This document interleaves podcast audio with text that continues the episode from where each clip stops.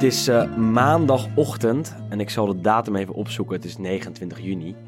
Want uh, vanaf nu gaan we elke maandag weer opnemen. Dat uh, hebben we vorige week al gedaan. Toen, geprobeerd. geprobeerd. Alleen toen sneuvelde de opname helaas. Deze week doen we het gewoon opnieuw. Ehm, veel gespeeld de afgelopen week. Veel te bespreken. Veel gebeurd ook. Ook buiten het veld. En Sander die, die heeft gisteren genoten van Milan. Maar is er mag vandaag, ook wel een keer. mag ook wel een keer. Is er vandaag niet bij, helaas. Hè? Kan hij een keer genieten. is hij er weer niet. Uh, en het beste nieuws van vandaag is denk ik dat we gewoon echt in de studio zitten. Dus dat het geluid uh, optimaal is, Wes. En dat we elkaar eens uh, even diep in de ogen kunnen aankijken. Als, is het bijna. als Juventino en Interista. Ja. En laten we daar denk ik bij beginnen. De titelstrijd. Ja, ja het is, is beslist. Het gat is uh, aanzienlijk. Laten we daarmee beginnen. Um, Vier goed. punten voor op ja. Lazio, acht punten voor op Inter. En dan staat Juve dus eerste. Ja. Ja, goed, het was natuurlijk eigenlijk het hele seizoen. We hebben eigenlijk vanaf het begin van het seizoen al gezegd dat dit wel echt het jaar zou kunnen zijn dat Juve te kloppen is. Uh, we hebben natuurlijk de laatste acht, uh, ja, acht seizoenen op rij iedere keer kampioen geworden. Um, en eigenlijk dit seizoen leek dus met Lazio en Inter leek het heel lang echt heel erg close te worden.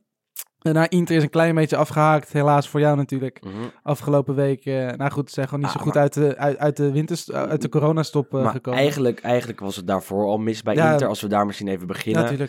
Ja, uh, verloren al van Lazio voor de coronastop, verloren van Juventus. En toen dacht iedereen al, okay, dit is het, want je hebt een onderling resultaat tegen Juve dat negatief is.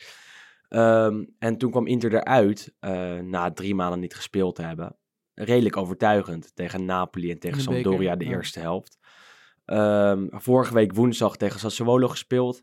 En dat was zo wiebelig. Het was, het was echt slecht. Uh, verdedigend gezien, vooral aanvallend worden er wel kansen gecreëerd. Verdedigend weet ik niet wat er mis is. Want Inter heeft uh, heel, veel, uh, heel lang volgens mij de beste verdediging uit de Serie A gehad. Maar op dit moment lijkt het echt nergens op. En ik denk dat we die twee wedstrijden van Inter de afgelopen twee even bij elkaar moeten nemen dan. Uh, dat is Inter Sassuolo, eindigt in 3-3. En Parma Inter van gisteravond uh, eindigde ternauwnood in een 1-2 overwinning voor de Nerazzurri. Maar verdedigend leek het echt nergens op. En uh, je vult misschien andere poppetjes in, maar die, die defensieve lijn van die driemansverdediging die staat super hoog. En die wordt gewoon echt aan alle kanten voorbij gelopen. En gisteravond zag je dat tegen het Parma van uh, Kulusevski en Gervinho, dat er ook maar iets snelheid tegenover hoeft te staan. En uh, er een kans wordt gecreëerd. Uh, wat mij betreft haakt Inter af uh, in, de, in de titelstrijd. Nu echt definitief. Je staat acht punten achter op Juventus. Uh, en het uh, onderling resultaat is negatief. Dat is eigenlijk negen punten. Dan. Eigenlijk negen punten. En dan moet Juve in de, in de, in de, de, de laatste tien wedstrijden... moeten ze eigenlijk, laten we zeggen, vier, vijf keer punten verspelen... om, om Inter nog een kans te geven. Uh, en Dat we kennen. Juve allemaal, dat gebeurt gewoon niet. Zie je dat wel gebeuren? Goed, nou, we kijken, het, het- de- eigenlijk- ik denk eigenlijk de reden dat Inter nog zo lang ook... Dat wij er misschien zelf ook nog in hebben geloofd dat Inter mee zou kunnen doen... is natuurlijk ook door het programma van de, van de ploegen nog. Eh, dat Inter heeft natuurlijk wel bij far makkelijker programma dan, eh, dan Juventus nog. Juve moet naar Milan, nog Roma, Atalanta, Lazio. Dus die, die, Ja, vier, die vier wedstrijden zijn echt geen, geen, geen makkie. Eh, zeker ook omdat Juventus natuurlijk totaal niet draait eigenlijk. Ehm, maar goed, ja, het is, het is toch jammer dat, ja, die, die- hoe noemden we het in het begin, de, de, de three-way horse? Of Ja, de- ja. ja, dat is dan toch wel leuk om een titelstrijd te hebben tussen meerdere ploegen. Zeker in Italië, wat natuurlijk echt heel lang geleden is dat we dat hebben gehad. Meestal met twee. Kijk, Juve Meestal is wel twee, ja. bedreigd, maar, Juve maar, maar ja, Napoli een keer of Juve Roma een keer, maar... niet echt verder. Maar dan kijken we even verder, want laten we Inter dan even eh, wegzetten. Ehm, Inter wordt, wordt derde normaal gesproken, of vierde, want Atalanta draait hartstikke Komt goed. ook dichtbij. Komen we zo nog even over te spreken. Eh, Lazio, eh, die speelde afgelopen woensdagavond. Ik denk de mooiste wedstrijd van de Serie A tot nu toe misschien wel. Nou, Eh kwamen met 0-2 voor bij Atalanta, maar verloren nog met 3-2. Ja. Echt gekeken? ja, dat was echt een bizarre wedstrijd weer. Echt eigenlijk wat je van tevoren had verwacht. Goed, we, hadden natuurlijk dinsdag vorige week die, die podcast opgenomen. En je zag ook op die, op die woensdag en zelfs die dinsdag zelf al... dat ook een beetje die, gewoon onder de niet specifiek voetbalfans... of tenminste geen, niet specifiek de fans van het Italiaanse voetbal... dat echt werd uitgekeken naar dat duel. Ehm, en daarvoor, de wedstrijd daarvoor werd het 3-3. Dus je dacht van nou, Mhm. het is lastig om daar overheen te gaan. En na 11 minuten stond de Lazio titelkandidaat bij 2-0 voor, met 2-0 voor bij Atalanta. Ook En een van de best- be- beste ploegen En van land. super veel kansen gecreëerd. Het Ja. had al 0-3, 0-4 kunnen staan. lag heel veel ruimte achter de verde- verdediging van Atalanta. Eigenlijk daar een beetje hetzelfde verhaal qua verdediging als bij Inter. Natuurlijk ook drie man. Ehm, ook wisselingen van de wacht. En dan zie je toch dat ze, zeker op de vleugels en op snelheid worden ze dan ook uh, Heel wiebelig, ja. Alleen ja, Robin uh, Gozens is het, uh, hij heeft het in, het, uh, in de opstelling heel goed uitgesproken zelf. Gozens. Gozens. dus dan gaan wij dat ook vanaf nu doen. Robin Gozens met een hele mooie kopbal. Voorzet van Hatenboer. 1-2 net voor rust. En goed, ja, en dan verwacht je eigenlijk dat in de tweede helft dat Lazio dan toch laat zien dat het een titelfavoriet is. En ook echt die voorsprong dan probeert vast te houden. Maar ja, het Atalanta was echt ongelooflijk goed opeens in die tweede en, helft. En als zij aanvallen, dan, dan kregen ze kansen. want die spelers die ze hebben, die hebben zoveel kwaliteit. En als er dan inderdaad één iemand eruit moeten lichten, is wel Robin uh, Gosens. Uh, linkshalf, uh, komt natuurlijk uit Nederland. Hij is een Duitser, maar heeft in Nederland gespeeld bij Heracles en bij FC Dordrecht. Uiteindelijk van Heracles naar Atalanta gegaan voor, voor een afkoopsom van, van net geen miljoen. maar ondertussen is die waarde verdubbeld. Nou, speelt hij wekelijks en, en, is hij eigenlijk wekelijks een van de betere bij Atalanta. heeft al acht keer gescoord, zes assists. Nou ja, dat, dat zijn cijfers waarmee je, je thuis kan komen in Bergamo. Um, en hij gaat misschien wel een transfer maken, denk je niet? Ja, daar worden natuurlijk veel dingen ge... Hij is zelf volgens mij een lifelong fan van Schalke. Nou goed, ik zou daar op dit moment niet naartoe gaan. Die hebben volgens mij sinds januari niet meer gewonnen. Negen wedstrijden op een uh, rij niet. Dus dat zou ik niet doen. Uh, maar goed, ja, nu ook binnen Italië wordt er uh, steeds meer ja, naar hem gekeken. Ook door de grotere clubs. Inter werd natuurlijk ook al genoemd. Uh, zijn ook actief natuurlijk op de transfermarkt al een beetje geweest. Um, Komen we zo meteen nog even over te spreken. Ja, goed, maar Goos is sowieso een van de meest opvallende verschijningen. Ook juist omdat we hem natuurlijk in Nederland kennen. Um, als, ja, gewoon... Als een ja, middelmatige voetballer. Het was echt niet, het was nou niet opvallend. Kijk, het was, bij Heracles heb je sowieso veel spelers waarvan je denkt van, nou, het is niet slecht, maar het, is ook niet heel veel, het wordt ook niet heel veel beter dan dit. Maar hebben wel al een aantal keer een Atalanta Ja, nee, maar dat is dus heel knap. En dat heb je natuurlijk ook met Hatenboer. Het Cibola die van, ook, van Heracles ja, ging. Maar dat zijn natuurlijk niet spelers waarvan je denkt van... nou, die zijn echt de eredivisie ontgroeid eigenlijk. Um, maar ja, als die in de Serie ook gaan met de nummer 4 ja, straks misschien wel weer nummer 3 kunnen gaan spelen. Dat dan, is die scouting die dus super goed is bij Atalanta. En ik denk dat op dit moment geen enkele ploeg in de Serie A beter is dan Atalanta. Uh, ik denk dat het misschien al voor de coronastop was ingezet. Dat um, nou, de andere ploegen niet, ja, die draaiden wel oké. Okay, Lazio draaide misschien zelfs goed. Juve uh, voor haar doen. En Lazio had natuurlijk die hele lange winst. Ja, dat maar Atalanta was, was wel overtuigender ja. qua, qua systeem, qua spel, qua aanval. Uh, qua Champions League prestaties. Qua spelers, qua individuele klassen. En dan ga ik niet zeggen dat Atalanta kampioen had kunnen worden. Want dat, dat is denk ik niet zo. Maar op dit moment moet je er maar gaan aanstaan als je tegen ze gaat spelen. Want uh, Juve moet er nog tegen. Um, um, Inter moet er ook nog, uh, nog tegen, volgens mij. Nou, op dit moment ja. zouden ze dat verliezen. Dat denk ik ook. Maar goed, Lazio dus, dus verloren van Atalanta. Daardoor eigenlijk terrein verloren ten opzichte van Juve. Uh, staan nu vier punten achter, want dit weekend wonnen ze wel. Uh, en ook die wedstrijd moeten we even bespreken van Lazio, denk ik. Had het super lastig tegen Fiorentina, kwamen 0-1 achter. Fantastisch doelpunt van good old Frank Ribéry, ja, die, die 37 dag, is. Op de dag dat Arjen Robben ja. wordt aangekondigd bij FC Groningen. Back in town. Ja, nee, prachtig. Ik bedoel, ik denk dat hij bij, bij Bayern München, de tijden van Bayern München, dat je inderdaad de Robbery op de vleugels had. Ja, dat was toch bijzonder eigenlijk. Ook gewoon vanwege het feit dat normaal gezien zijn je buitenspelers zijn de meest, ja, natuurlijk flegmatieke jonge jongens. Dat zijn ook de, dat zijn ook de plekken waar je misschien als, als jeugdtalent, jong talent het snelst een kans krijgt. En dat dan bij zo'n gigantische club als Bayern, dat dan inderdaad twee van die oudjes eigenlijk op de vleugel staan. Ja goed, Ribéry is natuurlijk toen niet gestopt toen uh, zijn contract niet werd verlengd. Um, en Robbe wel. Robbe kwam terug. Uh, nu bij Groningen is hij weer, is hij weer aangekondigd. Ja, Ribéry die heel lang eruit gelegen met een blessure. En nu ook eigenlijk weer zijn eerste echte lekkere wedstrijd. En uh, ja, ja, geweldig, die actie, geweldige goal. actie was fantastisch. Um, hij uh, krijgt de bal, kapt iemand uit en, en het een soort... Tussen twee ja, man door. Precies, tussen twee man, precies, kapt twee man zelfs Acerbi uit. nog even voorbij ja, in de korte hoek. Ja. En Acerbi is niet de minste ja, verdediger. En, en hoe hij hem in de korte hoek inschiet is een soort heupschot. Ja. la Ryan Babel, kan je bijna wel zeggen. Uh, is een goede tijd. Is een goede tijd, is een goede tijd. Voordat hij roze haar had. Um, in de korte hoek erin en, en Fiorentina kwam met 0-1 voor. Um, Lazio herpakte zich ja. Uh, iets. Hè. Eerste helft hadden ze het lastig. Tweede helft schoot Castrovilli nog. Uh, was nog een redding van de keeper. Volgens mij nog een schot tegen de lat van Fiorentina. Maar Lazio kreeg wat hulp van de scheidsrechter en van de VAR. Uh, want Caicedo kreeg de bal en, en die dacht, ja, ik kan die bal misschien niet meer halen. Dus ik laat hem gewoon vallen. Nou, Eh, en toen werd hij ja. geraakt door de keeper. Eh, eh, eh, precies, dat is een goede volgorde, het- want hij viel al. Het, het probleem was, en goed, we hebben natuurlijk heel veel gehad over de rigore per la Juve. ja, ja Dat Juve altijd Ja, strafschoppen krijgt. En dat Ja. is natuurlijk ook deels zo.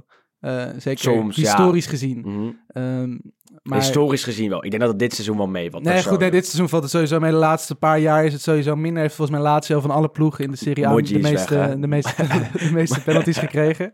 Ehm, dus goed, Lazio heeft daar natuurlijk ook wel deels een handje van. Eh, maar goed, ja, eigenlijk het- hetzelfde wat er natuurlijk altijd in Nederland wordt gezegd. Dat iedereen zegt van ja, Ajax krijgt zoveel penalties. Maar ja, het is ook natuurlijk gewoon maar net hoe vaak je in de, de 16 van de Zo tegenstander het, ja. bent. Dus dat is natuurlijk wel een soort verzachtende factor.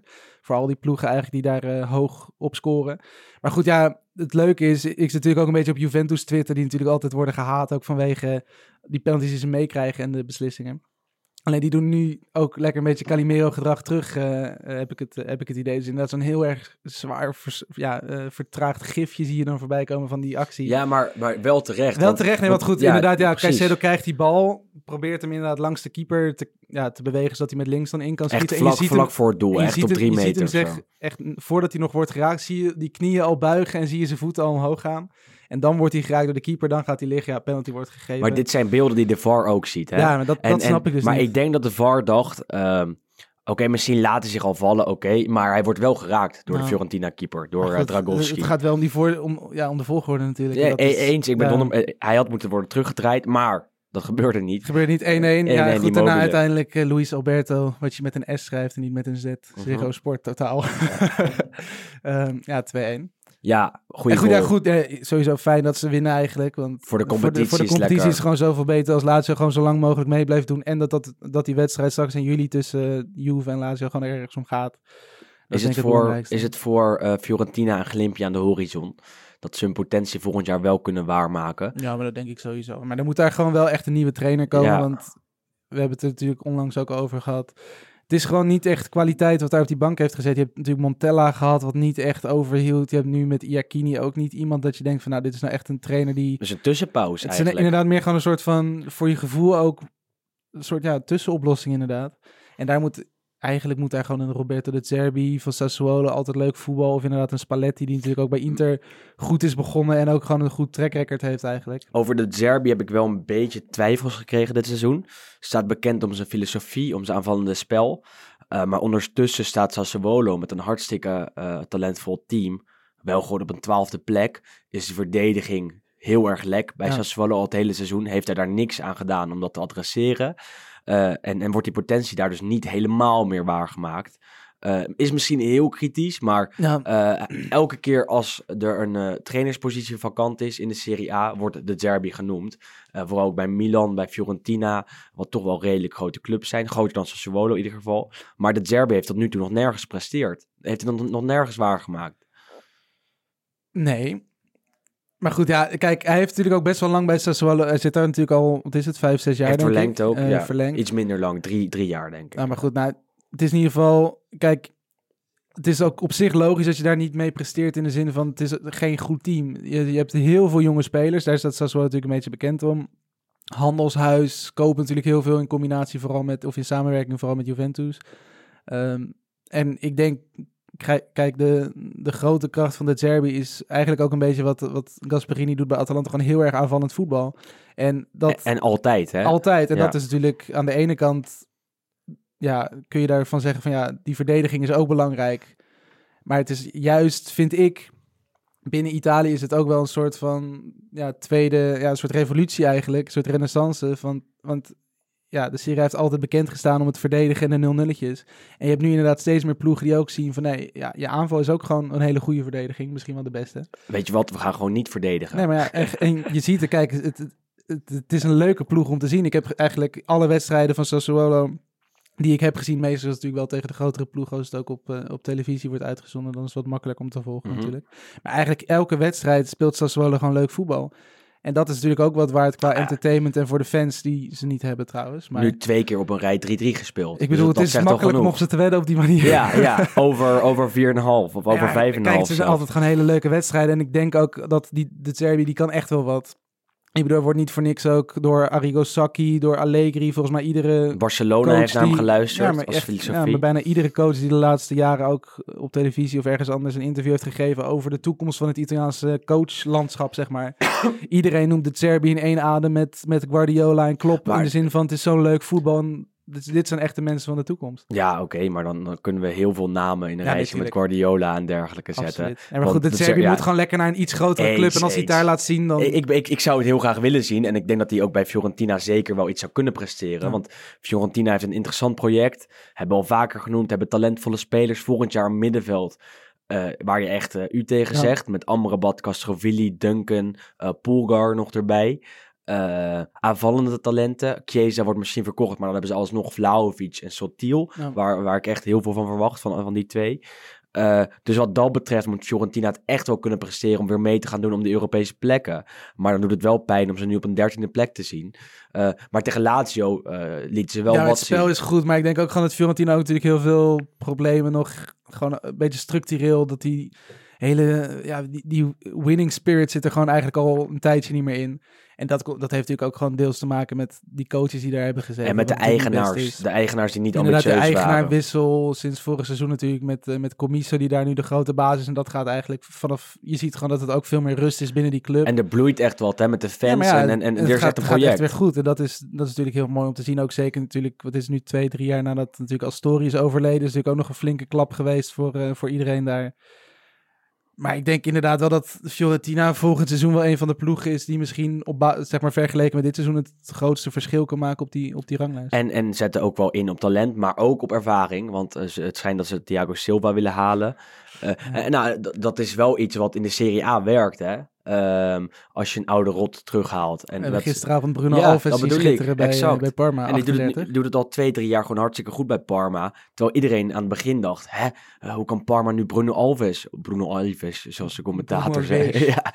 Eh, Hoe, hoe, hoe kunnen ze nou hem halen? Maar hij presteert en, en doet het hartstikke goed. En ik denk dat Thiago Silva nog ook zeker in staat is om eh, Fiorentina naar een iets hoger niveau te tillen. Nou goed, hij is 5,36 natuurlijk. Maar goed, Ja. in Italië zegt dat niet, eh, niet, niet niks. zo heel veel. Afgelopen week ook Rodrigo Palacio, onze grote vriend met het, eh, met het staartje van Verlengd. Bologna. Gewoon nog eventjes een jaartje erbij. Die is Schitterend. 38 op dit moment. Gaan we, Ja. gaan we terug naar de titelstrijd, denk ik nog eventjes. Ehm het was een rode draad van deze, Ja. deze mooie podcast van, van de maandagmorgen. Want Juve speelde vrijdagavond. Thuis tegen Lecce. Eerste half uur was als van eh, Heel erg slecht. slecht. Eh, was misschien wel beter in Turijn. Ja. Eh, daarna een domme rode kaart voor, Lucioni. voor Lucioni, de Lecce-verdediger die de bal onder zijn voet door liet glippen. En Bentancur vasthield. Terecht een rode kaart. en niks op, op aan te merken. En daarna ging Juve eroverheen. Ja, in de tweede helft eigenlijk was het vrij vlot wel gedaan. Ja, goed, kijk, we zeggen natuurlijk al heel, ja, heel veel langer dat dit natuurlijk het seizoen is dat Juve te kloppen is. En op basis van het spel is het ook gewoon echt niet goed. Ehm, maar wat Letje deed, was op zich wel opvallend. Ehm, de meeste ploegen komen ook naar Turijn met gewoon, ja, wij gaan verdedigen. En laat Juve maar het spel maken, want dit seizoen lukt dat niet. Maar dat is toch, dat is toch dom En op uiteindelijk. zich is dat, ja... Nou, ja, ik, want, en het, en het bijzondere nu van, van dit Letje was in ieder geval dat hij van achteruit... Je zag ze echt van, Ja, van maar dat- achteruit opbouwen. eh, het blijkt toch dat het, eh, En dat- het, het heeft wel gebleken dat dat werkt. Ja, tegen nee, goed, dat werkt zeker. Maar het belangrijke is daarbij wel dat je ook gewoon kan voetballen. En Ja. we staan er achterin bij Leeds een paar houthakkers. En Donati. voor die rode kaart van Luciani al twee of drie andere keren dat ze inderdaad achterin dan een balletje spelen en dat ze dan net een meter te ver die, die, die paas geven. Dan komt er iemand tussen, gigantische kans voor Juventus, die gaat er dan niet in. En bij die Luciani ook, die krijgt gewoon een hele simpele terugspeelbal. Wil hem aannemen met rechts. Volgens mij stuit hij op via zijn linker. En dan via zijn rechts gaat, komt hij dan in de voeten van eh, Bentancur. En die gaat daar over de knie. Uh, Luciani eraf. Ehm, en goed, eigenlijk daarna nog een, ook nog een paar kansen voor Letje trouwens. En toen pas na rust ging het, ging het echt los. Maar Letje eh groef haar eigen graf. Ja, maar het is gewoon met het opbouwen van achteruit. Want die, want die 1-0, het was Cristiano Ronaldo. Nou goed, actie, bal kwijt. Dan denk je, nou, Letje houdt die bal in de ploeg. Maar die doen dan gelijk weer iets bizars. Komt die bal voor de voeten van Dybala. Die rost hem de kruising in. 1-0. Fantastisch wel. Dybala, Ja. als ze die toch even willen uit, kunnen uitlichten, doet het echt heel erg goed. Ja. Zeker, ook, was ook voor de coronastop al wel, wel eh, goed bezig. Toen tegen Inter, fantastisch doelpunt, begon toen nog wel van de bank. Inmiddels Ja. weer een basisplek. En hij laat het zien, want een Absoluut, fantastisch doelpunt ja. tegen Bologna vorige week. Eh, afgelopen vrijdag tegen Lecce weer een fantastische goal. Hij, kan geen lelijke doelpunten maken. Nee, hij is toch de beste speler van Juve. Nou, bijna de beste speler van Juve op dit moment, want de licht is ook De fantastisch. licht is ook heel goed. Nee, goed, nee, ja, die Bala is denk ik... eh, ja, hij heeft natuurlijk ook een, een beetje een gek seizoen gehad. Want hij is natuurlijk, wat, twee jaar geleden had hij er volgens mij meer dan twintig in liggen. Ehm, en nu, ja, natuurlijk afgelopen zomer klein beetje richting de uitgang. Nou, geduwd, geschreven, bijna Ja. rond met Tottenham. Eh, nu toch gebleven. En je ziet echt gewoon hoeveel kwaliteit hij heeft. Alleen het is, denk ik, bij hem heel belangrijk ook welke spelers om hem heen staan en waar hij naartoe mag uitzakken. Want hij staat, soms staat hij ja, praktisch tussen de eigen centrale verdedigers om die bal op te halen. En dat hij gewoon echt over dat veld kan zwerven, dan is hij op zijn best. Heeft het te maken met het enigszins het verval van Cristiano Ronaldo? Misschien niet statistisch gezien, maar wel eh, in bewegelijkheid en in explosiviteit. Dat die Bala dat nog wel kan bieden en Ronaldo een stukje minder. Ja, goed, er zijn natuurlijk ja, volledig verschillende voetballers. Die bal is veel meer een type Messi natuurlijk dan een... eh, en een Ronaldo is natuurlijk gewoon ja, een type Ronaldo ja, eigenlijk. Ja, goed, die kan je nergens mee vergelijken. Nou, het is inderdaad wel opvallend in die zin ehm, dat ook die balen eigenlijk in de wedstrijd dat hij voorheen goed heeft gespeeld, dat ook vaak Higuain op het veld stond. Natuurlijk een beetje die Argentijnse tango eh, die we ook een paar keer hebben benoemd, eh, ziet. Ehm, en nu was het dan zonder Higuain, wordt hij dus ook steeds beter. Ehm, dus dat is, dat is ook gewoon heel erg positief. Maar nogmaals even over Letje, want bij die 1-0 gigantische fout, dan maken ze een stomme overtreding, is penalty. Nou, Mhm. Ronaldo, verschrikkelijke wedstrijd, maar hij heeft dan toch weer zijn doelpuntje te pakken. Er werd veel over geklaagd op eh, de sociale media. En terecht denk ik ook wel, want... Minder speelt- tegen, we, we, Ja, de het wel. nee, maar hij speelt gewoon heel negatief. En dat is natuurlijk eigenlijk ook al een paar weken zo. Hij komt, je ziet gewoon heel duidelijk dat Ronaldo niet echt lekker uit die coronastop is gekomen. Maar natuurlijk vorige week werd hij er volledig uitgesprint tegen, ik weet niet wie zijn directe tegenstander toen was. Maar dat ging ook niet echt helemaal lekker. Nu, ja, vrijdag was het ook niet best. Ehm, Is heel irritant bezig. ja, maar is gewoon de hele tijd aan het zeiken. En je ziet ook gewoon met, met sprintjes en dingen, je ziet dat hij op de een of andere manier een beetje snelheid heeft ingeboekt. Aan de andere kant staat hij wel gewoon weer op, eh, op Ja, eh, twee, 23, 23 doel, goals, ja. 23 doelpunten, maar vijf minder dan Immobile, Ja, die echt op natuurlijk. recordjacht is. en hij had Dus er gisteren, hij had er vrijdag nog twee kunnen maken. Ik denk moeten dat, maken Ik denk dat hij met een hat-trick eh, was, het, ja, dan was hij inderdaad echt helemaal in de buurt geweest bij Immobile. ja, Maar goed, ja, uitstekende wedstrijd. En uiteindelijk valt Higuain nog in. Een minuut later 3-0. En eh Matthijs de Ligt, hele goede loopactie. Als je hem nog niet hebt gezien, even terugkijken. Want je ziet hem inderdaad, op, voordat hij die bal binnenkopt of tikt... zie je hem al wijzen van, nou, leg hem daar maar neer. En die bal komt en hij eh, doet het. Ja, is de licht de beste verdediger van Juventus op dit moment, Ja, absoluut. toch? Ik vind Bonucci is natuurlijk gewoon ja, een beetje een veldheer, maar die heeft nog veel te veel overtredingen nodig, heb ik het idee. En ook gewoon een paar keer hele onnodige. Het is zeg maar, ik denk dat de licht het meest volwassen is. Ja, Vergeleken met Bonucci, 20 terwijl die pas 20 is en, Ja. Bonucci natuurlijk al duizend jaar meegaat binnen Italië. maar daar staat Bonucci ook een beetje onbekend. Dat hij nog altijd wat slordigheden Ja. in zijn spel heeft. En de En licht goed, heeft hij er nu al en, en uit. het, en het gekke, ik denk bij Bonucci niet eens dat het echt slordigheden zijn, maar meer gewoon ook een beetje die ja, onhandigheid soms. En ja, hij heeft gewoon zoveel, zo, zoveel overtredingen nodig. En dat is hetzelfde eigenlijk ook over Pjanic.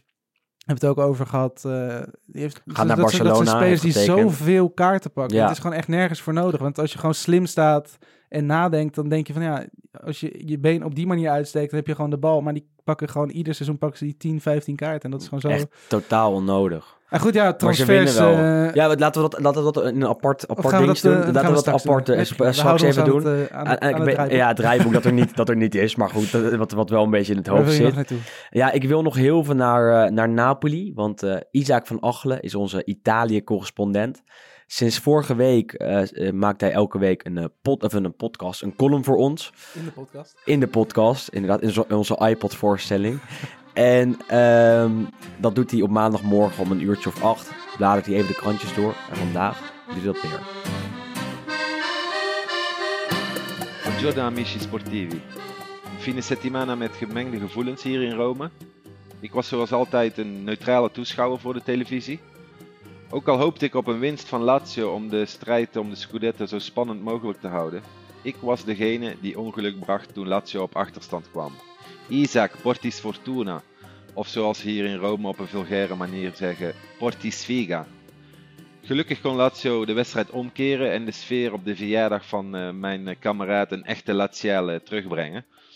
Maar gisteravond tijdens de pizza en bira bij mij thuis was ik dus wel degene die ongeluk bracht volgens de Romanisti.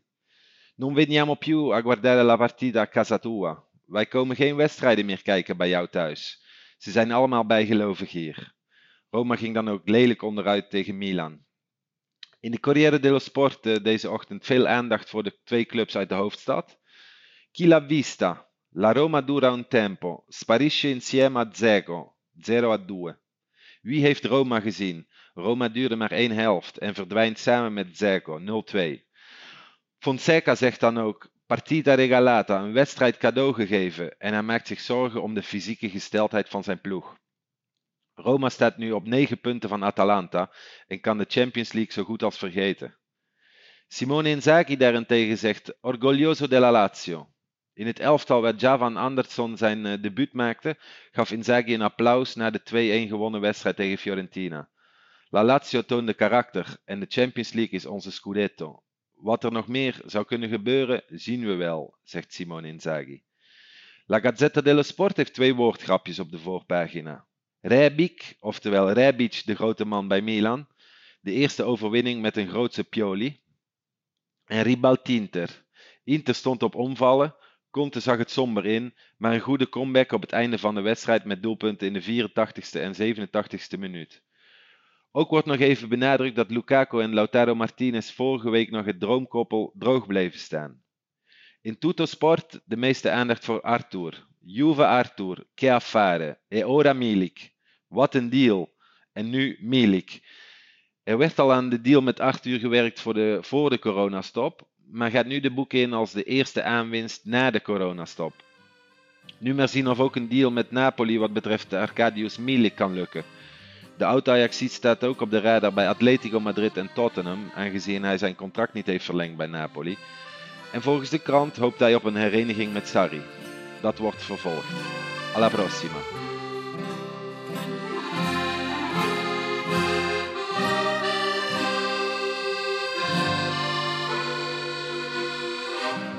Ja, column van uh, Isaac over uh, Napoli, waar het uh, goed gaat. Hebben we het vorige week al even over gehad, maar nog wel een beetje rumoerig is. Uh, gaat niet verlengen. Tenminste, gaat kort, kort zondag verlengen, want die blijft wel tot het einde van het seizoen bij Napoli. En ook Arek Milik gaat dat niet doen. Zijn contract loopt af in 2021. Maar dat houdt in dat hij een transfer gaat maken deze Ja, hij zomer. moet nu verkocht worden Ja. als je nog iets van eh, En, en wil- daar vraagt Napoli een eh, flink bedrag voor. Namelijk 40 tot 50 miljoen euro, wat echt gigantisch is met voor een speler die eh, nog maar één jaar onder contract staat in eh, Napels. Zie jij hem bij Juve? Ja, uiteindelijk toch niet, denk ik. Nee, ja. Ehm, Atletico is ook geïnteresseerd. nou, ik vind hem inderdaad eerder een speler voor Atletico, denk ik. Ehm, ja, ik vind het heel lastig sowieso ook als je kijkt naar de- die spitspositie in Turijn, wie daar dan echt goed zou passen. Ik heb nog niet echt een hele adequate Mhm. eh, vervanger voor Higuain daar eh, eh, ja, in gedachten. Maar goed, ja, ik, Milik, ik ben altijd wel gewoon fan van hem geweest. Natuurlijk ten tijde van, van Leverkusen. Ehm viel die op omdat hij natuurlijk heel jong was en een gigantisch eh, schot had in zijn, linker, in zijn linkervoet. Toen naar Ajax vond ik hem ook gewoon echt uitstekend spelen. Mhm. Eigenlijk het, eh, het Maar- grootste deel van de tijd. Maar hij heeft nooit, hij hij nooit eh, echt ja, overtuigd. Nee, nee, nee. En het was natuurlijk een gigantische verrassing toen al dat hij Ja. voor 36 miljoen geloof ik naar Napoli Zoiets, ja, ging. ja, ja. En goed, ik snap op zich van, van, van Napoli-kant ook wel dat ze dat in ieder geval terug proberen te krijgen. Ook vanwege het feit dat hij ja, eigenlijk praktisch twee seizoenen heeft gemist door die knieblessures. Ehm, maar goed, ja, ik denk dat het voor heel veel clubs een hele waardevolle toevoeging is. Ehm, en ik snap ook wel inderdaad ja, dat Napoli nu ook zegt van we willen er nog best wel een flink bedrag voor. komt wel een redelijke revolutie in Napels, denk ik. Eh Mertens heeft verlengd, Callejon gaat weg, Milik weg. Alan gaat zeker vertrekken. Koulibaly staat op het punt om, om ergens anders heen te gaan.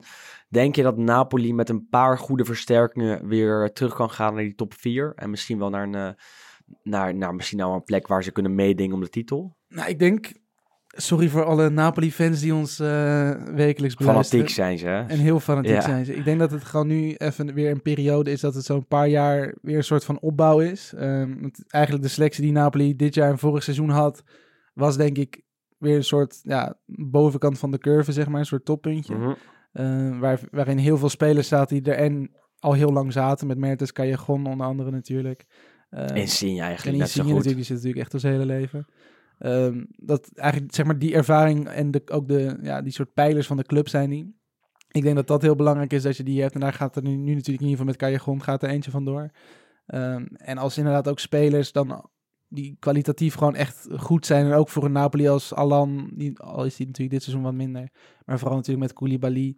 Um, als die zouden vertrekken, dan dat is echt niet makkelijk op te vangen. Het, het is niet voor niks dat De Laurentiis natuurlijk 100 miljoen vraagt voor Koulibaly. Maar top 4 moet er wel in blijven kunnen zitten. Ja, Europa League plekken denk ik. Ik Ja. zou eerder 5, 6.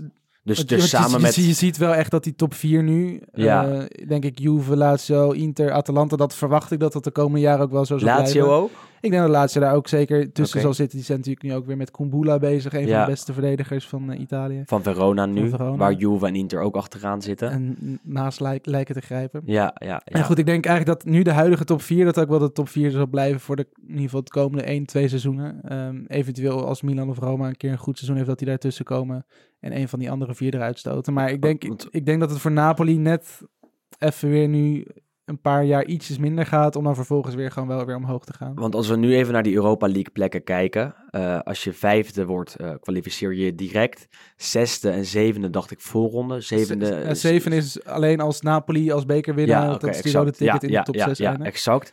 Ehm, en daar gaat het eigenlijk tussen Roma, Napoli en Milan.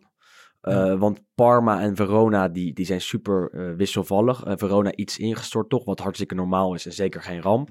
Was wel leuk geweest als zij Ja, zich hadden natuurlijk. gekwalificeerd, maar goed. Dus gaat het toch weer om de usual suspects. Roma, Napoli en Milan. Waarvan Milan gisteren belangrijke zaken deed. Eh wonnen thuis met 2-0 van Roma. Ehm, Sander blij. Nou, ik blij voor Sander. Jij blij voor Sander.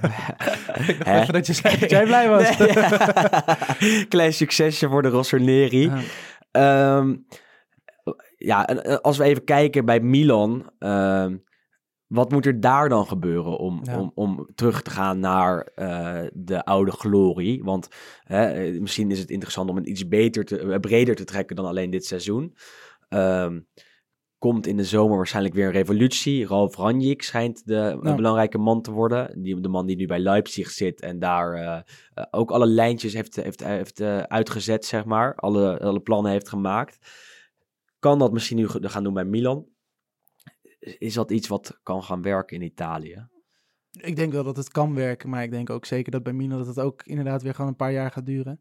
En Eh, nog een paar jaar. nog hè? een paar. Nee, maar goed, kijk, het hele probleem is, er zijn nu de afgelopen jaren volgens mij vier verschillende eigenaars en vier verschillende sportieve directeuren en vier verschillende technisch directeuren. Geweest. Je hebt gewoon als club zoveel nood aan, een, ja, aan, aan stabiliteit ook binnen, binnen zo'n hele organisatie. Ehm, Want, eh, want eh, iedere keer ja. denk je dat het goed gaat en dan komt Precies, nu voor ja. seizoen, ja, Maldini, gaaf, Ja, oud speler. Boban echt Boban heel erbij. goed. Sterke mannen aan het roer. En dan denk je, nou, dit gaat het dan worden. Ja. En dan vervolgens na een half jaar hoor je allemaal van, ja, het is weer chaos achterin. En ze gaan weer weg en contract niet verlengd en ruzie. En weer een nieuwe eigenaar en weer dit en weer dat. En ondertussen zit het hedgefund eh, Elliott er nog steeds achter uit Amerika. Die doen eigenlijk niks. Hebben Ivan Gazidis, die voorheen bij Arsenal zat aangesteld als eh, president. Ondertussen doet Gazidis ook niks om eh, de rust te bewaken. Heeft in eh, augustus 2019 geloof ik een heel groot interview gegeven in eh, de Gazzetta dello Sport. Waarin hij al zijn plannen aankondigde. Toen Boban aangesteld, Maldini aangesteld als twee belangrijke technische mannen. Maar al die plannen zijn weer in de ijskast gezet, want eh, er, er kwam niks van terecht. Milan eh, draaide niet. Eh Gianpaolo, de trainer aan het begin van het seizoen, eruit gestuurd. Pioli doet het nu echt heel erg aardig, vind ik. Zou zeker een kans verdienen om langer aan te blijven dan tot de zomer. Maar ondertussen schijnt ook wel weer dat hij het veld moet ruimen. Ehm, zeg je dat zo, het veld ruimen? Ja, ik dacht het wel. Ik twijfelde er eventjes over. Zo net ook bij Groef en Gaafde. Ehm, maar goed, dus hij schijnt ook weer weg te gaan. Eh, Milan eh, Ja, in is, chaos, in brand, nog steeds. Ja. Eh, Ibrahimovic boos. Ibrahimovic heeft een discussie gehad met Gazidis op Milanello, waarin hij hem confronteerde met het feit dat Milan al jaren niet weet wat ze aan het doen zijn daar. Dat, dat de plannen niet, nog steeds niet worden waargemaakt. Dat ze echt een matige selectie hebben, want het is een matige selectie. Want er moet echt eh, heel veel gebeuren om terug te gaan naar het niveau van weleer. Oké, dat is misschien niet haalbaar, maar naar het niveau van Lazio, eh, nou ja, Atalanta en, en Inter mag er Ja, tegenwoordig ook als wel bij Milan scharen. zijn, dan moet je gewoon natuurlijk in de top 4 ieder seizoen eindigen. Dat is een Klaar. vereiste. En dat is nu eigenlijk al zo lang niet gebeurd, of in ieder geval niet structureel gebeurd, dat je ook echt denkt van, nou, die hebben inderdaad horen bij de vier beste ploegen van Italië. Vorig jaar wel enorm veel pech gehad op Ja, de nee, laatste speeldag. ja. En, en toen zijn ze net vijfde geëindigd met Gattuso. Ja. Eh, op de laatste speeldag bij Spal. Inter tegen Brescia super veel geluk gehad, waardoor Inter er toch nog eh, eh, voorbleef. Als het toen was gebeurd, als ze toen vierde waren geworden, ben ik ervan overtuigd dat ze een heel ander seizoen hadden gehad dit jaar. Ja, dat is namelijk maar goed. het startpunt, het nulpunt. En dat is er nu nog steeds niet. Nee, daar heb, je, daar heb je gelijk. Maar je ziet nog steeds zoveel ja, middelmatigheid voor zo'n grote club. En er zijn natuurlijk wel een paar spelers, nou, buiten categorie wil ik niet zeggen, maar je ziet gewoon een paar spelers die gewoon echt goed zijn. Natuurlijk Donnarumma op doel. Denk ik dat iedere Italiaanse ploeg nou, jaloers Mhm. op kan zijn. Eh, je hebt Benacer op het middenveld. Romagnoli waar ik altijd sta je over dan. Romagnoli inderdaad nog in de verdediging. Eh, ze hebben nu natuurlijk met Rebic ook gewoon een speler die nou, 50% van de doelpunten in 2020 maakt ongeveer. Dus er zijn echt wel een paar spelers waarvan je denkt van daar zit echt toekomst in. En als je om dat soort jongens heen iets bouwt, dan is dat echt gewoon prima. En dan kun je inderdaad een beetje vooruit. Alleen het nadeel is dat er zoveel middelmaat omheen loopt. Zeker, maar alleen gisteren eh, was het wel knap, denk ik, tegen Roma, die 2-0. Ja, nee. Nee, dat is En, sowieso... en daar stond wel een elftal waarvan ik dacht, als deze lijn wordt ingezet, Ja. dan, dan snap ik het wel. Eh, een duidelijk plan, een duidelijke aanpak. Het was een hele slechte wedstrijd, eigenlijk Ja. niet om aan te zien. Maar wel knap dat je thuis met 2-0 wint van Roma. dat denk ik en, sowieso. en, en, en ook op een overtuigende manier. Çalhanoğlu doet het die is eh, heel goed uit de prima. coronastop Ja, gekomen. Nu, nu gescoord, strafschop in de, in de laatste minuut. tegen Lecce hartstikke goed.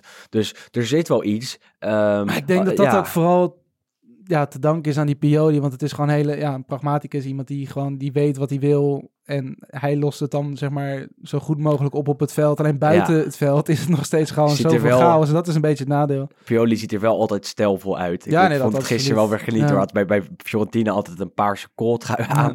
We gisteren een witte, witte lange mouwen polo. Dat zijn ook de mooie dingen van het, is, Italiaanse het, is, voetbal. het is een mooie vent. Maar goed, het is, het is geen fantastische coach die, daar, Nee. die Milan terug inderdaad naar die glorietijd zou brengen.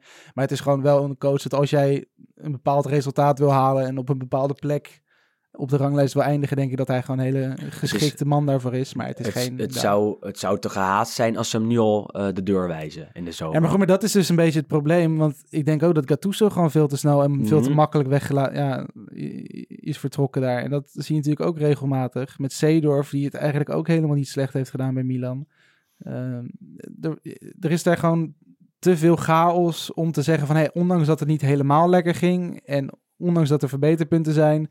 geven je de tijd. En dat, maar dat, dat is wel niet. dat is de- het nadeel van de grote historie. Want als Ja. je kijkt op basis van de afgelopen tien jaar, is er geen enkele reden om iemand te ontslaan bij Milan die vijfde eindigt. Nee. Geen, geen, geen enkele reden. Dat is oprecht de historie van Milan. Dat je terug naar de top moet. Dat je eigenlijk eh, de Champions League moet willen winnen. Eh, en eh, die coaches worden allemaal afgerekend op die historie. Ja. Op, op, op dat feit. Ehm, en ik denk dat ze misschien ook in het bestuur en ook misschien als fans een stapje terug moeten doen. Dat je niet iemand moet afschrijven die het wel degelijk op de rit heeft. Vijfde wordt achter vier ploegen die echt, gewoon echt beter die- zijn. die echt beter zijn, waar wel een, een goed plan is, waar wel beleid wordt gevoerd. En dat kan je denk ik bij alle vier de teams bovenin zeggen. Eh, bij Roma, die staan ervoor, kan je dat iets minder zeggen, maar goed. Eh, en, en dan kan je verder gaan bouwen. Ja. Als Pioli nu wordt afgerekend als hij zesde wordt of vijfde, dat is onterecht. Want hij kwam erin, toen stond Milan nog in het rechte rijtje, dacht ik, eh, onder Gianpaolo. Nou, Heeft het nu aardig op de rit. Laat zijn beste spelers renderen. Hè. Met Rebic is dat zeker belangrijk. Die overigens nog steeds niet echt van Milan is. Hij is van Frankfurt. Eh, moet nog heel wat gebeuren om hem definitief in Milaan te houden. Maar dan kan je doorbouwen. En eh, ik denk dat het verstandig zou zijn om Pioli, à la Spalletti bij Inter heeft gedaan, twee, drie jaar aan te Ja, houden en dan lekker stap te zitten. zetten. En goed, ik denk dat het daarbij ook belangrijk is, juist misschien als je van die mensen van ja, buitenaf eigenlijk met Gazidis, al is dat natuurlijk niet echt een hele sympathieke en hele eh, geschikte vent Mhm. op basis nu van die eerste maanden dat je hem binnen Italië meemaakt. Maar zo'n Rangnick, ik denk dat het heel verstandig is ook om gewoon juist mensen te hebben die niks meer te maken hebben gehad met die glorietijd. Dat je, daar op, dat je het op die manier een beetje automatisch Mhm. loslaat omdat die mensen er niet meer zitten. Ik denk dat dat ook belangrijk is voor die club zelf. Dat ze ja, die nieuwe positie zeg maar een Ja, beetje... En als je, een nieuwe, als je een nieuwe trainer aanzet, moet hij echt wat toevoegen. Dan moet het een type Nagelsman zijn of iets dergelijks. Dan moeten ze niet als ze Pioli ontslaan met Shevchenko of, of een andere oude legende van Milan aankomen. Want dan ga je weer eh, van vooraf aan beginnen. Eh, maar goed, dat is interessant. Milan kwalificeert zich eventueel wel voor de Europa League. We moeten nog onderscheiden met Napoli en Roma. Roma behandelen we weer even een andere keer, denk ik. Anders blijven we het lang zitten bij de grote clubs. Eh, als we iets naar beneden gaan, eh, is het echt heel erg spannend. Uh, Letje draait heel slecht, staat op 26 punten. Maar ploegen die ook er niks van bakken zijn Genoa en Sampdoria, allebei op 26. Wie van die drie um, maakt, ja, welke twee van de drie, zou ik het zo stellen, vind jij, ja, ja, vind jij dat ze verdienen om erin te blijven? Nou goed, ik denk ja, ik, ik heb het vorige week hebben natuurlijk ook gezegd. Letje, ik, prachtige regen, kan met Puglia, prachtige stad. Super lekkere uh, pasticiotti. Als je ooit een Letje bent, moet je een pasticciotto moet je, moet je gaan halen op het plein. Café Lecce is ook heel lekker. Heel erg, uh, ja, culinair is het verantwoord. Voetballend is het verschrikkelijk. Maar goed, ja, ik heb het vorige week ook gezegd. Je hebt ook een beetje het verschil tussen Noord en Zuid natuurlijk in Italië. En Letje is een van de weinige zuidelijke ploegen. Ja. Dus op basis daarvan zou ik het leuk vinden als die erin blijven. En goed, we hebben het ook al heel vaak gezegd, Genoa Sampdoria, het voetbal lijkt nergens op. Nee. En eigenlijk op dit, echt schikken. op dit moment zou ik dan zeggen, nou, laat Sampdoria dan maar een keer een jaartje degraderen, want dat is, dat is echt verschrikkelijk. Bij Genoa heb je nog van, er zit nog een soort idee achter qua ja, aankopen ja, en, maar en, en, en dat jeugd. Valt maar me wel, valt me wel het nog valt vies ook tegen, steeds hoor. meer tegen, inderdaad. Ik Het zat, is, eh, eh, ik zat Genoa Parma te kijken vorige week dinsdag, dacht ik. Ja, dat was dinsdag. Hè, zoveel voetbal, zoveel dagen voetbal, dat je de dagen niet meer onthoudt. Maar, eh, en dat was echt heel slecht. Tegen Brescia zaterdag heb ik even gemist. Maar eh, kwamen ze ook met 2-0 achter. Brescia, dat eigenlijk eh, ja, zo goed als gedegradeerd is. Werd nog wel 2-2, maar zulke soort wedstrijden moet Genoa gewoon winnen. En dit zijn echt allemaal belangrijke weken voor deze ploegen. Uh, en ik, ik, ik, denk dat dat, uh, misschien moet Udinese er ook nog wel bij uh, worden betrokken, want die staan op 28. Ja. Nou, die, die ploegen die echt historisch gezien altijd in de Serie A spelen, of bijna altijd, kunnen echt wel gaan, gaan degraderen hoor. Want Letje hoeft maar één keer te winnen en ze, ze vloepen er overheen. Ja. Um, en Genoa, som, ja, vooral Samp is echt... Sampdoria is echt Ja, schrikbarend slecht. Ik heb echt al zo lang niks goeds meer gezien. En dat is Nee. ook heel jammer natuurlijk. Ja, was het vorig jaar met Quagliarella dat hij, dat hij topscorer werd? Ja, Nou, nee, goed, kijk, dat is ook zo zonde van zo'n seizoen, zeg maar. Toen was het ook niet goed, maar dan had je in ieder geval op die manier daar nog wel iets van te genieten. Maar voor je gevoel bij Sampdoria, er is echt ook geen enkele speler van je denkt van, die zou ik ergens anders Wat? nog wel willen zien. Want het is echt gewoon heel En dan, erg verdrietig. gisteren tegen Bologna. En Bologna komt daar dan met 0-2 voor. En dan zie je dat zij eh, het wel slim hebben gedaan daar in Bologna. Eh Barrow van Atalanta gehaald. Orsolini, dat zijn twee jonge jongens. eh, die allebei van een topclub komen. Ja. Atalanta reken ik dan even als topclub. En zij komen met een enorm talentvol elftal komen ze aan daar in Genua. En dan denk ik, dit is the way to go voor zulke soort teams. Hè? Ja. Zet een project neer. eh, maak duidelijk dat jij eh, bereid bent om in jeugd te investeren. Doe dat gepaard met het investeren in ervaring. Hè? Eh, zo net even Rodrigo Palacio genoemd, die Ja. zijn contract heeft verlengd. Maar wat er bij Bologna gebeurt, is wat dat betreft heel bijzonder en heel goed. Dit is een team dat ook in het verleden tegen degradatie heeft gevochten. Dat in de Serie B heeft gespeeld. Ik heb daar- Eigenlijk vorig seizoen, voordat Mihailovic kwam, Ja. stonden ze weer op, ja, op het punt om te gaan degraderen En praktisch. daarna onder leiding van de, de Amerikaanse eigenaars ook. En Joey Saputo zit daar. Ehm, die eerst samenwerkte met Tacopina, die nu bij eh, Venetia zit. Eh, die hebben een duidelijk plan. En, en, en dat werkt gewoon. En, en dat zie je. En zo'n Barrow is echt een fantastische speler voor Bologna. Waar ze ook op een gegeven moment geld aan gaan verdienen. Orsolini is een speler eh, waar ik niet een grote fan van ben. Was ik wel. eh, toen dacht ik, hoe kan je nou... Het is een soort Politano. Ja. Het, het is gewoon Politano. Het is een soort eh, omge- omgekeerde Robben. Is het Toch? Het is een omgekeerde. en hij paast niet af. Nee. Hij, hij paast niet af. Ik zag het tegen Juve. Ik dacht, nou, dit is echt ziek. Hij heeft Ja. denk ik drie keer de bal overgespeeld. Hij komt elke keer van rechts naar, naar, naar, naar binnen met zijn linkerbeen. En hij probeerde echt alleen voor eigen glorie te gaan. Eh, en Politano is eenzelfde soort type. Die was Ja. van Inter, zit nu bij Napoli. Maar, eh, maar goed, dat is wel een speler die interessant is. Werd ook al een keer opgeroepen voor het Italiaanse nationale elftal. Juve eh, heeft geen optie meer om hem terug te kopen, eh, schijnt. Maar ja, dat, dat, daar zijn afspraken gemaakt. Ja, dat dat kan bijna best, niet ja. anders. En het is een Italiaans talent. Maar Bologna, Sassuolo, dat is voor de teams als, als Sampdoria en, en Genoa the way to go. En ik denk natuurlijk ook, dat is natuurlijk ook wel belangrijk om te zien wat voor invloed dat heeft op een seizoen en eigenlijk op je, op je hele club. Is ook gewoon het, het in handen hebben van een gloednieuw stadion. Of in ieder geval het, het hebben van een mooi nieuw potentie, ja, stadion. precies. Eh, want je ziet ook dat eigenlijk Juventus sinds da- het, eh, ja, het eigen Allianz Stadium... ehm, dat die ook weer een extra stap hebben gezet. Bologna krijgt nu natuurlijk volgend jaar of over een paar jaar krijgen ze de nieuwe Renato de Lara. Eh, waar een flink, ja, soort, ja, ik weet niet wat voor metalen kap omheen wordt gelegd. Ja, in ieder geval dat het ook weer een stuk wordt eh, gemoderniseerd. Eh Udinese heeft natuurlijk sinds een paar jaar dat ze in het Friuli spelen. Ehm, of in de, wat is de Mas, da, Dacia, Ja, is- die is- Arena. En die- die is helemaal, dat is Ehm, wel het oude stadion, maar is ja. helemaal gerenoveerd ook. Ehm, in de Serie B heb je Frosinone die nu in het eigen in een nieuw stadion speelt. Dus dat soort clubs, je ziet automatisch dat dat ook gelijk automatisch meebrengt.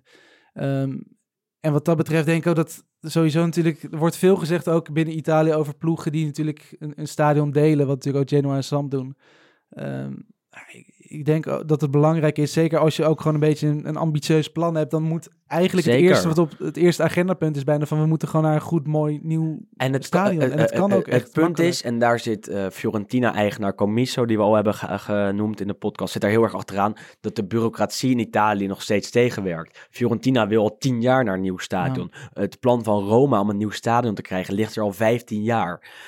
Ze krijgen het niet. Dus dan is de, de, de potentie om door te groeien wordt gewoon gehalveerd. Terwijl als zo'n soort ploegen, eh, nou, hetzelfde bij Milan en Inter, die al jaren naar een nieuw Siro Ja. willen. Eh, eh, het wordt gewoon tegengehouden door de Italiaanse bureaucratie. En op dit moment kan je het ook voorstellen. Ieder land Ja, goed, op dit het- moment is dat logisch. ja, maar het land heeft het ja, financieel lastig. Dus ja, maar ik denk dat dit juist dan het moment is om het wel te doen, want het creëert natuurlijk gigantisch veel ja, werkgelegenheid ook. ja, ja, ja. Ehm, en ik denk ook aan de hand van.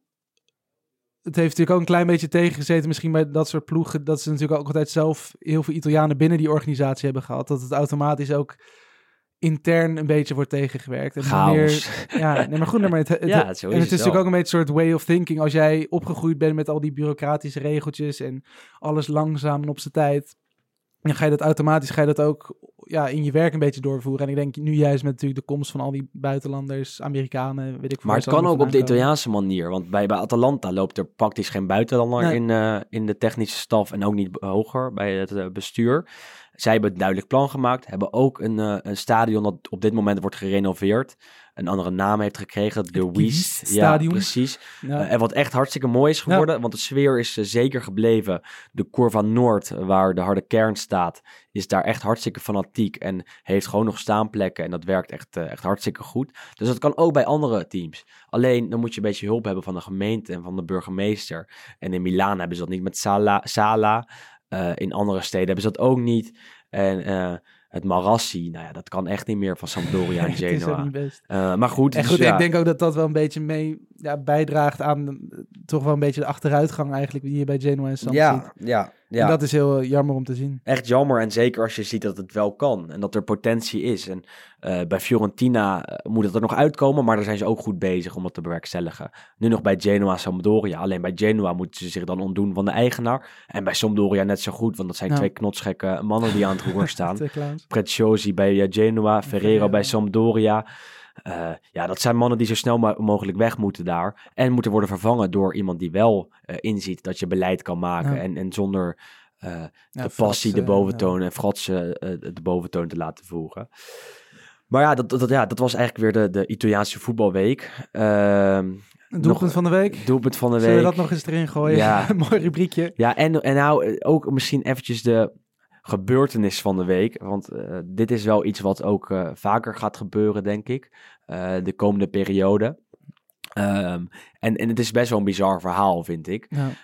Robin Olsen is een keeper die vorig jaar mislukt is bij Roma. Was de opvolger van Alisson. Maakte veel blunders, werd weggeschreven, vertrok. Werd verhuurd aan, aan Cagliari. Ehm, maar ook echt verhuurd. Dus zonder optie tot koop. Het was gewoon een jaar huur. Maar als Robin Olsen 18 wedstrijden voor Cagliari zou spelen, zou Cagliari hem 900, zou, zou eh, Cagliari hem, eh, eh, zouden ze Roma, Roma- Roma 900.000 euro moeten betalen. Maar hij had er 17 gespeeld. Toen werd uh, Cranjo weer fit, de, de talentvolle keeper van Cagliari. Olsen op de bank, want hey, we willen niet nog, nog eh, 900.000 euro moeten betalen aan, aan Roma. Dus Cagliari ging naar Roma en zei, weet je wat, we hebben het echt een beetje zwaar door de coronacrisis. Eh, financieel kunnen we niet nog een klap hebben. Kunnen wij Olsen gebruiken zonder dat wij die extra bonus aan jullie hoeven over te maken? Roma zei nee. Dit zijn afspraken. Jullie hebben hem al praktisch gratis gehuurd. Eh, als hij nog een keer speelt, zijn de afspraken de afspraken. Dan moeten jullie geld gaan betalen. Toen heeft men bij Cagliari besloten om Olsen niet meer te laten spelen. Geen enkele minuut. Dus zij naar me toe gegaan en hebben gezegd, hey Robin, eh, vanaf nu zit je op de bank of op de tribune, je, je maakt geen minuten meer. Klaar. Eh, want anders eh, is de financiële grap, kla- grap en klap te groot. grap. Ja, een financiële grap. En toen heeft Olsen gezegd, weet je wat, prima, maar dan ga ik per 1 juli, wanneer het huurcontract afloopt, terug naar Roma. Dan ga ik niet hier nog twee maanden extra verlengen om het seizoen af te maken.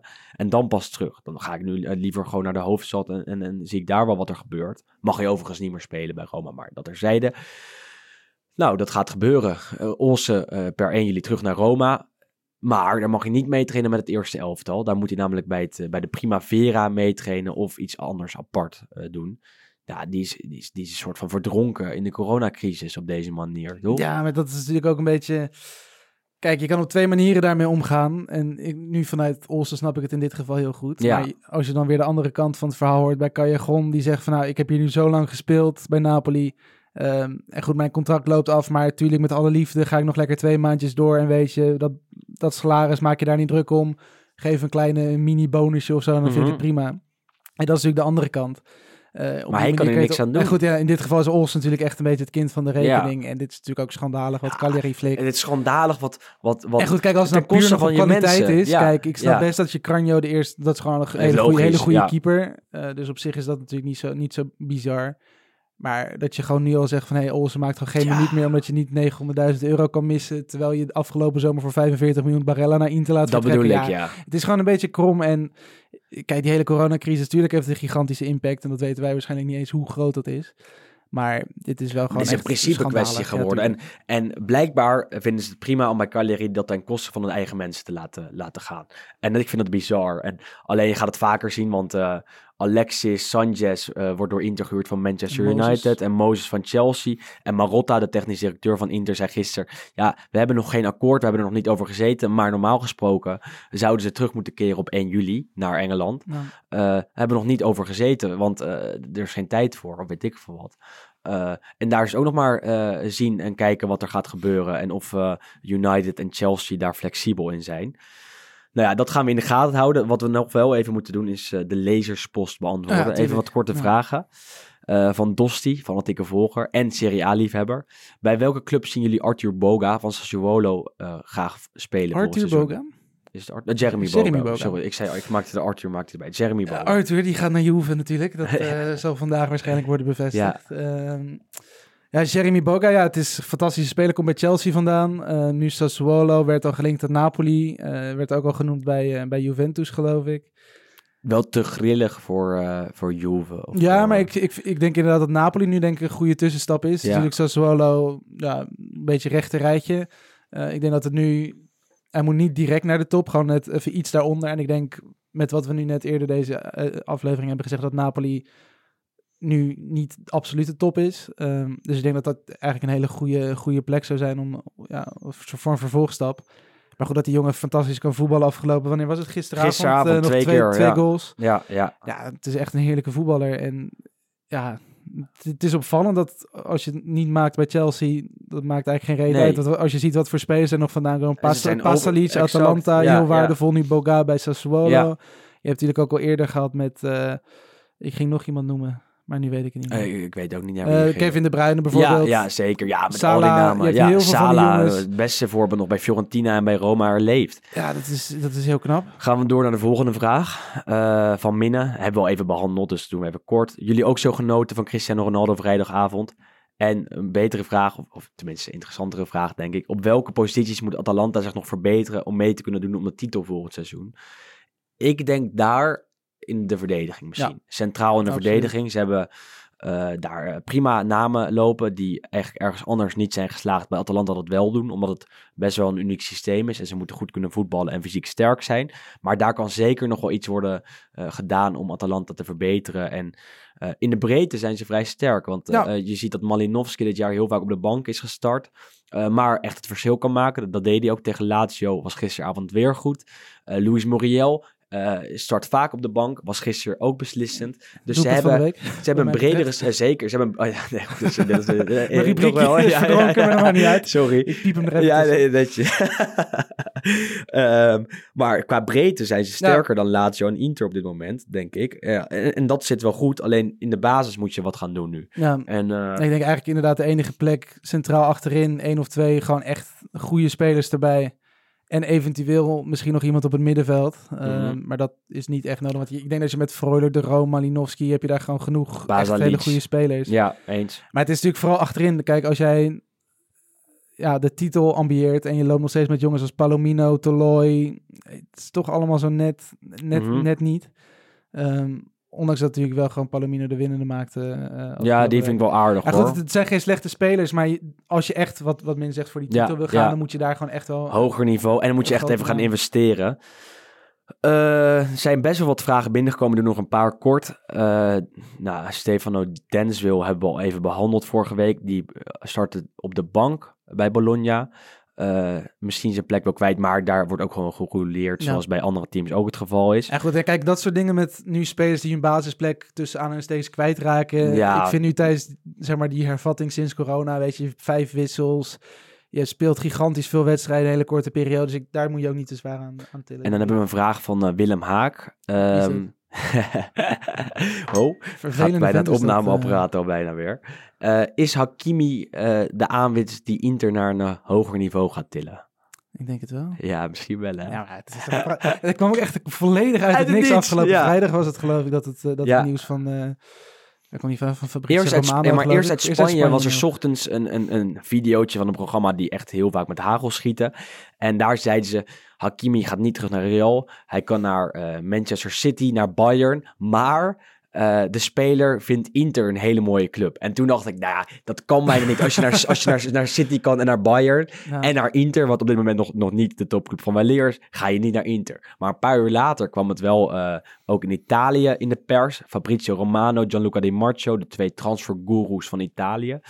Ehm, en het schijnt bijna rond te zijn. Vandaag een belangrijke dag. Het is maandag. eh, Ja, praktisch hebben- alles was er rond. Ja. Het zijn alleen nog details als je het mag geloven. Nee, Nou ik denk dat dat, dat is fantastisch is. Ik bedoel, eh, bij Dortmund, volgens mij nu de jongste speler in de grote vijf competities eh, met meer dan 10 assists na Jadon Sancho. ja, Ehm, maar goed, je ziet, we, we hebben hem zelf natuurlijk nog gezien bij Dortmund tegen Inter. Scoorde denk twee ik een van keer. de beste Ja. spelers op het hele veld. ja, ja. Nou, en ik denk juist ook vanwege het feit dat je Inter natuurlijk door de jaren heen, jij natuurlijk helemaal wat voor backs daar rond hebben gelopen, denk ik dat Hakimi echt een verademing is. En we moeten natuurlijk een beetje oppassen, want het is inderdaad een, een, ja, een, een linksback en een rechtsback Kerkhof in, eh, in Milaan. Maar, er, er moet nog een linksback bij. er moet zo, ja, nee, en goed, dat schijnt ook wel, te gaan maar- gebeuren. Het, het moet wel, want op links Waar is ook Asamoah gebleven trouwens? Ik heb, die, ik heb die man al een jaar niet meer zien Ik voetballen. zie hem af en toe nog op Twitter langskomen. Ja. Maar eh Jong en Biragi krijgen de kansen. Asamoah is blijkbaar helemaal uit de gratie geraakt bij Antonio. Conte. Heel bizar, want die heeft ook gewoon bij Juventus nog het deel uitgemaakt Ja. van zijn kampioensploeg. Ik snap het ook niet. En hij heeft best wel prima gespeeld. Maar blijkbaar hij is net iets te veel foutjes gemaakt. geweest, maar ik zat, Ja, ik zat ook nu hij is van de fit. week even te Hij is kijken. En fit. er zit gewoon iedere keer wel... Eh, bij de selectie, hij is fit. Eh, hij verdient een kans. En eh, iedereen heeft praktisch al gespeeld na de coronastop. En als Samoa hij niet. Maar daar komt nog wel een, een, een speler, denk ik, uiteindelijk. En ook op het middenveld. Men vraagt, waar komt dat geld van Inter vandaan? Nou, dat komt deels uit de verkoop van Icardi. Ze gaan misschien Lautaro verkopen. Ehm Perisic vertrekt naar Ingolan. eh, en misschien nog ergens heen. Dus er zijn wel wat, Ja. wat assets waarvan goed, ze jullie, geld jullie vandaan verkopen nog een paar jeugdspelers, net zoals Juventus. Die gaat ook, eh, gaat eh, ook weer lekker. Er wa- was ook een vraag van Hans Otte, die luistert nu elke week. Of we het een keer over de plusvalenzen kon konden he- hebben. Maar dat is, is een heel Dat technisch zullen we verhaal. volgende week anders... ja, spelers worden overgewaardeerd, waardoor topclubs de balans op orde krijgen. Maar weet je Wes, we zijn al heel lang bezig vandaag. Het was erg interessant. ja, heel veel te bespreken. Heel veel te bespreken, maar volgende week net zoveel. En we zijn er volgende week weer. Eh, op maandag eh, gaan wij om 9 uur 's ochtends opnemen. Hey, dat doen wij gewoon voor jullie Dat ja, luisteraar. Daar doen we niet moeilijk Liefde. over. Doen we niet moeilijk over. Komt die straks online. Ehm, en dan nemen we de Italiaanse week even door. Stel je hebt een, een, een tip of een hint of iets waarover wij moeten gaan praten. Alles Laat het dan even weten. Vragen, Ja. fanmail, Cadeautjes. accessoires, Ja, ja, veel. merchandise. weet ik Eh, veel, doe wat leuks. Volgende week waarschijnlijk weer met Sander. Eh, deze week met z'n tweeën. En we nemen gewoon Ja. de Italiaanse week elke keer door. En we sluiten natuurlijk, zoals men gewend is, af met een prachtige column van Juriaan van Wessem. Die niet echt blij is met het voetbal na de coronastop. Maar toch iets voor ons wilde inspreken. Wij zeggen tot volgende week. Tot de volgende.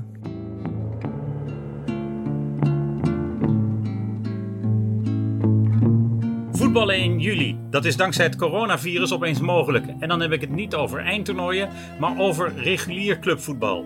Het is normaal gesproken te warm om dan nog te voetballen, maar vanwege de tv-gelden wordt daar dit jaar een uitzondering voor gemaakt. Zwoele avonden en lege tribunes, dat wordt nog een hele zit. Hoe anders was het toen 35 jaar geleden op 3 juli het seizoen werd afgesloten met een zinderende bekerfinale? Het was een lang seizoen geweest. Italië was nog in shock na het Heizeldrama toen in het oude Marassi werd gestreden om de Coppa Italia door twee aantrekkelijke ploegen, Sampdoria en AC Milan. Nog aan ijzers likkend betraden de toeschouwers bij zonsondergang de tribunes. Er werd gezongen, gelachen en eigenlijk was er toen ook al sprake van een verkapte vakantiestemming. Veel toeschouwers hadden eerst nog een duik genomen in de zee voordat ze op hun scooters naar het stadion gingen. Natuurlijk ook veel vlagvertoon en soms een rotje. Het spel op het veld was vaak net zo frivol als de jurkjes op de tribune. Ik heb het altijd als een bijzondere datum beschouwd. 3 juli als einde van een voetbalseizoen. Maar dit jaar gaan we daar dus ver overheen. In augustus was voetbal echt vakantie en in de jaren 60, 70 en 80 werden in die maand de eerste bekerwedstrijden gespeeld. Dat waren wel groepsrondes waarbij elke ploeg tenminste vier of vijf keer in actie kwam. Onder enorme temperaturen en natuurlijk ook met zeer zwoele tribunes. Met ook prachtige deelnemers als Licata, Giulianova, Rimini of Casertana. In de eerste ronde van de Coppa Italia werd je meegevoerd naar steden waar je nog nooit van had gehoord. Voetbal zonder publiek is even wennen. Maar voetbal in juli zeker ook. Eigenlijk staat niemands hoofd ernaar. En dat moet wel tot lamlendigheid leiden. In het komende weekeinde een derby van Turijn. Zonder publiek. Juventus speelt nog voor iets en Torino eigenlijk ook nog wel. Dus dat kan nog een echte wedstrijd worden.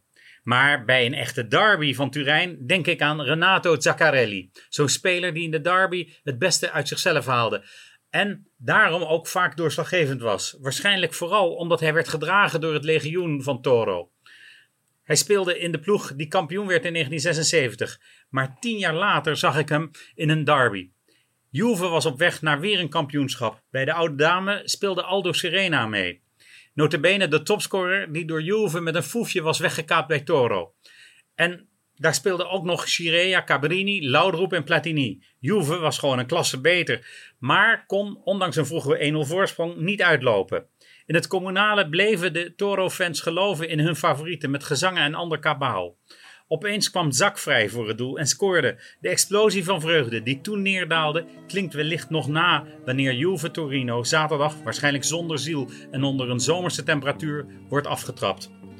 Het zijn barre tijden.